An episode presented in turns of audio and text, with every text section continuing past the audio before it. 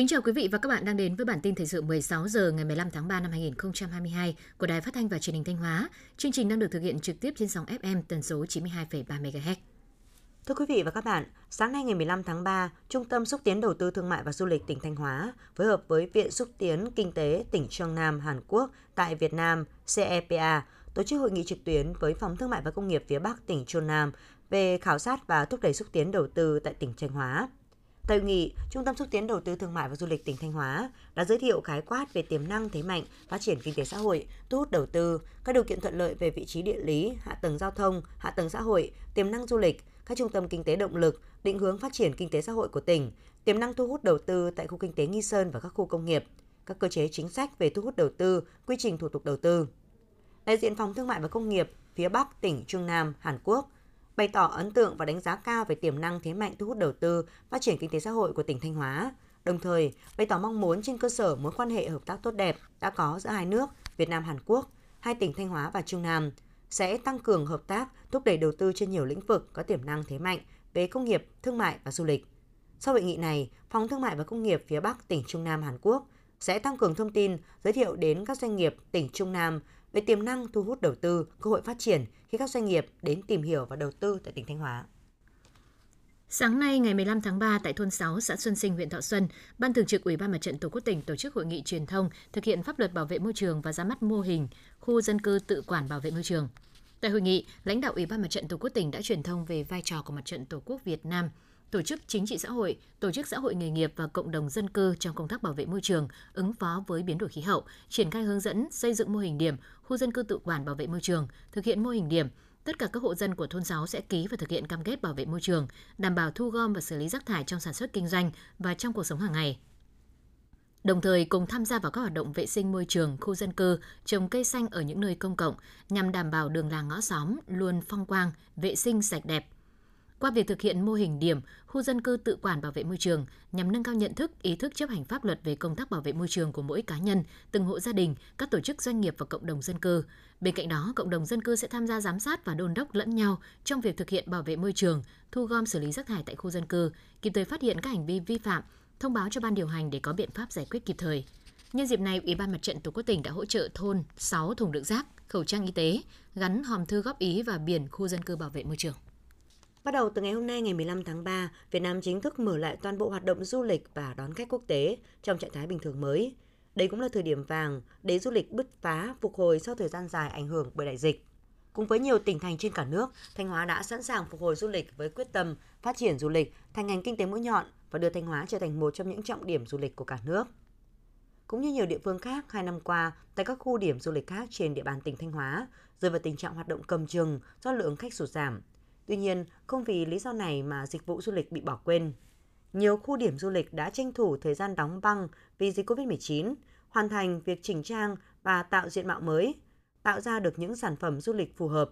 Có thể thấy, tổn thất nặng nề về kinh tế là đã rõ, nhưng đó cũng là thời gian ngành du lịch Thanh Hóa nỗ lực, cố gắng, và đây sẽ là tiền đề để Thanh Hóa thích ứng với trạng thái bình thường mới, từng bước khai thác và phát huy những tiềm năng lợi thế sẵn có, vừa khôi phục ổn định hoạt động kinh doanh, vừa phòng chống dịch COVID-19.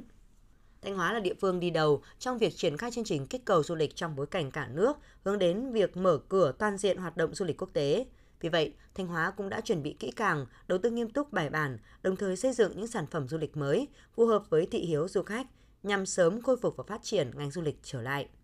Sẵn sàng đón và phục vụ khách du lịch trong nước và quốc tế đến với Thanh Hóa với thông điệp điểm đến an toàn, trải nghiệm trọn vẹn. Theo thống kê của Sở Nông nghiệp và Phát triển Nông thôn, đến nay Thanh Hóa đã hình thành được 17 vùng sản xuất nông nghiệp tập trung cấp tỉnh và hơn 55 vùng sản xuất tập trung cấp huyện xã. Trong đó, nhiều mô hình vùng sản xuất nông nghiệp đạt hiệu quả kinh tế vượt trội như vùng sản xuất giống lúa thuần, lúa lai F1, sản xuất rau an toàn tập trung, vùng trồng cây ăn quả tập trung, vùng trồng cây thức ăn chăn nuôi, vùng chăn nuôi bò sữa tập trung, vùng nuôi tôm thẻ chân trắng. Những vùng chuyên canh sản xuất nông nghiệp mang lại hiệu quả kinh tế cao hơn so với sản xuất nhỏ lẻ từ 1,5 đến 2 lần trở lên, đồng thời tạo điều kiện để doanh nghiệp đầu tư vào lĩnh vực nông nghiệp, hình thành chuỗi liên kết sản xuất, từ việc tổ chức chỉ đạo sản xuất, thu mua chế biến tiêu thụ sản phẩm sau thu hoạch, áp dụng khoa học kỹ thuật nhằm tăng năng suất chất lượng, giảm chi phí sản xuất, nâng cao khả năng cạnh tranh của nông sản trên thị trường. Theo thống kê của Chi cục Chăn nuôi và Thú y Thanh Hóa, năm 2021, toàn tỉnh đã phát triển được 488 trang trại chăn nuôi. Các địa phương phát triển kinh tế trang trại với số lượng lớn như Yên Định, Vĩnh Lộc, Thọ Xuân, Nga Sơn. Doanh thu trung bình của các trang trại đạt từ 1 tỷ đồng trở lên trên một trang trại một năm. Để tiếp tục phát triển số lượng trang trại chăn nuôi theo hướng tập trung quy mô lớn, thời gian tới, các địa phương cần tích cực đẩy mạnh công tác tích tụ đất đai, chuyển đổi diện tích đất sản xuất nông nghiệp kém hiệu quả sang xây dựng trang trại chăn nuôi. Bên cạnh đó, khuyến khích người dân xây dựng trang trại chăn nuôi khép kín, đẩy mạnh công tác chuyển giao và ứng dụng khoa học kỹ thuật, nuôi đa con để tránh thiệt hại nặng do dịch bệnh và biến động của thị trường. Nhằm nâng cao giá trị sản xuất nông nghiệp, thu nhập cho người nông dân, Ủy ban Nhân dân huyện Thường Xuân, tỉnh Thanh Hóa đã lồng ghép nguồn kinh phí từ nhiều chương trình dự án, đề tài khoa học để xây dựng phát triển các mô hình cây trồng vật nuôi, cây dược liệu và sản phẩm có lợi thế. Đến nay, huyện đã xây dựng được 25 mô hình đạt hiệu quả kinh tế vượt trội, trong đó có 14 mô hình cây trồng, 9 mô hình vật nuôi, 1 mô hình phát triển cây dược liệu và 1 mô hình sản xuất sản phẩm lợi thế. Một số mô hình đã được nghiệm thu đánh giá đạt hiệu quả kinh tế vượt trội như mô hình trồng dưa kim hoàng hậu trong nhà lưới, quy mô 1,95 ha cho năng suất 25 tấn 1 ha, lợi nhuận 700 triệu đồng một năm. Mô hình nuôi cá lồng tại lòng hồ thủy điện quy mô 180 lồng cho sản lượng 3 tấn một lồng, lợi nhuận 200 triệu đồng một năm. Thưa quý vị và các bạn, hiện nay trên địa bàn Thanh Hóa đang có rất nhiều người mắc COVID-19 điều trị tại nhà, phát sinh lượng lớn rác thải y tế, rác thải sinh hoạt. Sở Tài nguyên và Môi trường Thanh Hóa đã ban hành văn bản hướng dẫn cụ thể về quy trình thu gom, vận chuyển, xử lý rác thải, chất thải của F0 điều trị tại nhà để các địa phương thực hiện. Tuy nhiên, có một thực tế đang diễn ra hiện nay là mặc dù đã có hướng dẫn cụ thể về quy trình xử lý chất thải, thế nhưng trong bối cảnh số F0 điều trị tại nhà tăng cao thì việc thu gom, xử lý chất thải tại một số khu vực chưa được thực hiện nghiêm túc. Thêm vào đó, vẫn còn không ít gia đình chưa chấp hành nghiêm việc phân loại rác thải cũng như các quy trình xử lý rác thải của người cách ly điều trị COVID-19 tại nhà. Do đó, mỗi người dân cần nâng cao ý thức về quản lý rác thải của các ca bệnh để hạn chế nguy cơ lây lan dịch bệnh. Để tiếp tục siết chặt kiểm soát, chấn chỉnh tình trạng vi phạm tải trọng trên địa bàn tỉnh, sáng nay ngày 15 tháng 3, Phòng Cảnh sát Giao thông Công an Thanh Hóa đã huy động lực lượng ra quân thực hiện kế hoạch cao điểm xử lý vi phạm về tải trọng kích thước thành thùng hàng đối với phương tiện vận tải hàng hóa đường bộ. Kết quả ngày đầu ra quân triển khai kế hoạch cao điểm, Phòng Cảnh sát Giao thông đã kiểm tra phát hiện, lập biên bản 35 trường hợp vi phạm quá tải, 10 trường hợp vi phạm kích thước thùng hàng, phạt tiền gần 200 triệu đồng. Theo kế hoạch, Phòng Cảnh sát Giao thông sẽ tiếp tục duy trì thực hiện cao điểm đến Tết năm 2022 để đợt ra quân đạt hiệu quả cao. Hiện Phòng Cảnh sát Giao thông đã công khai số điện thoại đường dây nóng của Công an tỉnh 02373 725 725 và của Phòng Cảnh sát Giao thông 02373 853 085 để nhân dân biết thông tin tố giác tội phạm, kích thước thùng hàng, chở quá tải, trọng, lưu thông trên đường bộ. Tiếp theo là phần tin trong nước. Thưa quý vị, hôm nay ngày 15 tháng 3 tại trụ sở Trung ương Đảng, Tổng Bí thư Nguyễn Phú Trọng chủ trì họp Ban Bí thư để xem xét thi hành kỷ luật các đồng chí Phan Mạnh Cường, Ủy viên Ban Thường vụ Tỉnh ủy, Bí thư Thành ủy Thái Nguyên, tỉnh Thái Nguyên, Đại tá Nguyễn Thế Anh, Tỉnh ủy viên, Phó Bí thư Đảng ủy, Chỉ huy trưởng Bộ đội Biên phòng tỉnh Kiên Giang. Sau khi xem xét đề nghị của Ủy ban Kiểm tra Trung ương, Ban Bí thư nhận thấy: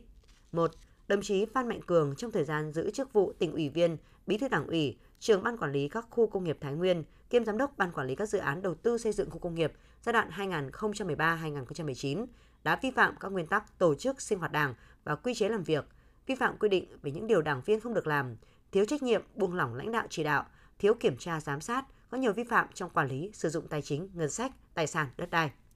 Những vi phạm của đồng chí Phan Mạnh Cường gây hậu quả rất nghiêm trọng, làm thiệt hại tiền, tài sản của nhà nước, gây bức xúc trong cán bộ, đảng viên và nhân dân, ảnh hưởng xấu đến uy tín của tổ chức đảng, mất uy tín cá nhân. Trong quá trình kiểm điểm, không tự giác nhận vi phạm khuyết điểm.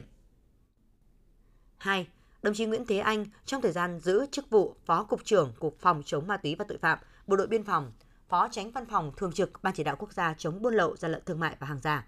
Tỉnh ủy viên, Phó Bí thư Đảng ủy, Chỉ huy trưởng Bộ đội Biên phòng tỉnh Kiên Giang đã vi phạm nguyên tắc tập trung dân chủ và quy chế làm việc, thiếu tu dưỡng rèn luyện, suy thoái về phẩm chất chính trị, đạo đức, lối sống, nhận hối lộ, vi phạm quy định về những điều đảng viên không được làm, vi phạm các quy định của Đảng, pháp luật của nhà nước trong công tác cán bộ, trong quản lý sử dụng tài chính, trong công tác đấu tranh phòng chống tham nhũng, tiêu cực, buôn lậu và gian lận thương mại. Những vi phạm của đồng chí Nguyễn Thế Anh gây hậu quả rất nghiêm trọng, làm thiệt hại tiền và tài sản của nhà nước, ảnh hưởng rất xấu đến uy tín của tổ chức đảng và lực lượng bộ đội biên phòng, mất uy tín cá nhân.